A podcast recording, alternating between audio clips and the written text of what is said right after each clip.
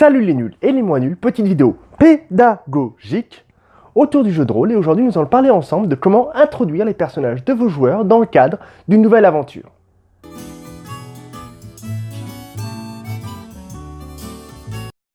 Les personnages de vos joueurs sont les héros de l'aventure que l'on va raconter ensemble dans le cadre de la partie de jeu de rôle. C'est pour ça qu'il convient de bien les introduire.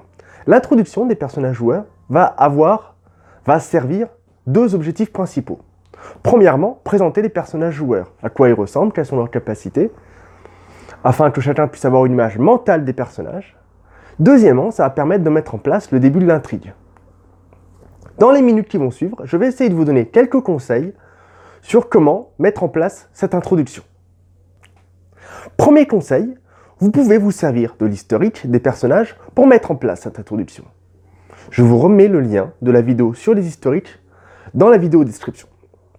Lorsqu'on crée les personnages, on a ce qu'on appelle un background ou historique qui permet, grosso merdo, je vous laisse regarder la vidéo sur le sujet, définir 2-3 trucs. Et ces trucs peuvent être aussi des liens entre les différents personnages qui vont permettre de faire une introduction. Un petit exemple, rapidement. Il se trouve que les personnages ont dans leur historique qu'ils sont orphelins parce que leur village a été attaqué par des orques, disons, dans un jeu de rôle médiéval fantastique, tout ce qu'il y a de plus classique. Eh bien, si tous les personnages des joueurs sont dans ce cas-là, ça peut être une parfaite introduction. Ce sont peut-être tous les derniers survivants de ce village. Ils vont peut-être chercher à se venger. Du coup, on peut faire un rapide tour de table pour présenter les différents personnages. Chacun se présente, ça permet de faire un premier tour de chauffe, de prendre la parole, de faire un peu d'incarnation de personnage. Puis, ça permet de mettre en place l'intrigue, qui est de se venger de l'attaque du village. Une autre technique, enfin, consiste à se baser sur une autorité supérieure. C'est ce qui se fait beaucoup dans certains jeux de rôle qu'on appelle, par souci de simplicité, des jeux à mission.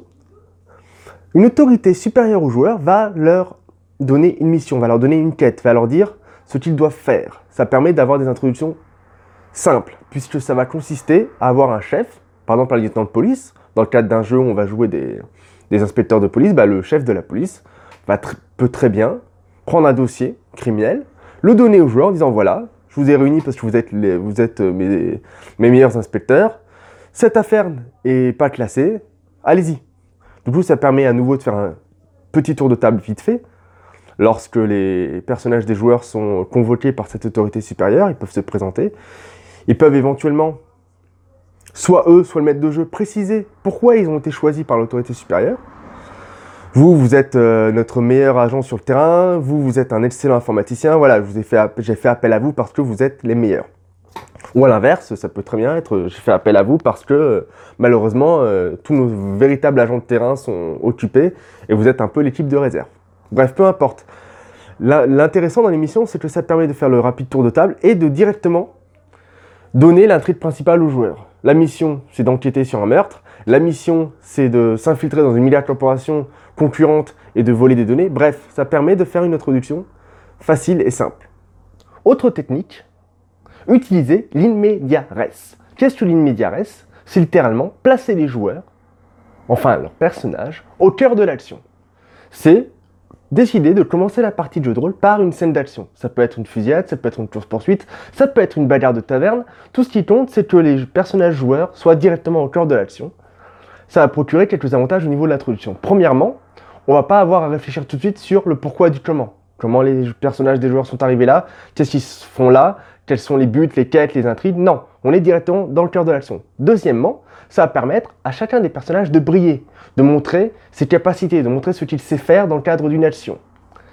Ça va permettre, troisièmement, également de jouer, tout simplement, de faire des actions, de tester le système de résolution, de tester les règles, de tester l'univers, de découvrir directement au cœur de l'action le jeu de rôle auquel on est en train de jouer.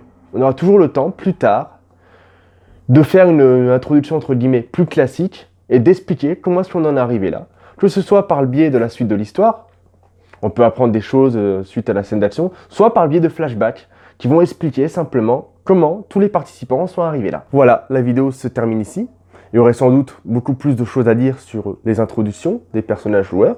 N'hésitez pas, si ça vous dit, à rajouter en commentaire vos propres techniques pour introduire les joueurs. Si la vidéo vous a plu, n'hésitez pas à mettre un j'aime. ça fait toujours extrêmement plaisir de savoir que le travail que l'on fait est apprécié par d'autres. Si jamais la vidéo ne vous plaisait pas, vous pouvez toujours mettre un « j'aime pas ». Mais n'hésitez pas également à mettre en commentaire ce qui ne vous a pas plu dans la vidéo. J'essaie toujours de faire des efforts pour m'améliorer, que ce soit sur le son. J'ai essayé d'investir dans un micro pour que le son soit un peu moins pourri. Ça peut être sur la diction, ça peut être sur le contenu que je propose. J'essaie toujours de m'améliorer, voilà, de vous proposer la meilleure expérience possible pour vous aider à débuter dans le jeu de rôle, parce que c'est vrai que c'est un loisir qui peut paraître compliqué. Voilà, c'est tout pour aujourd'hui. N'hésitez pas à vous abonner si vous ne voulez pas louper les prochaines vidéos. Bisous.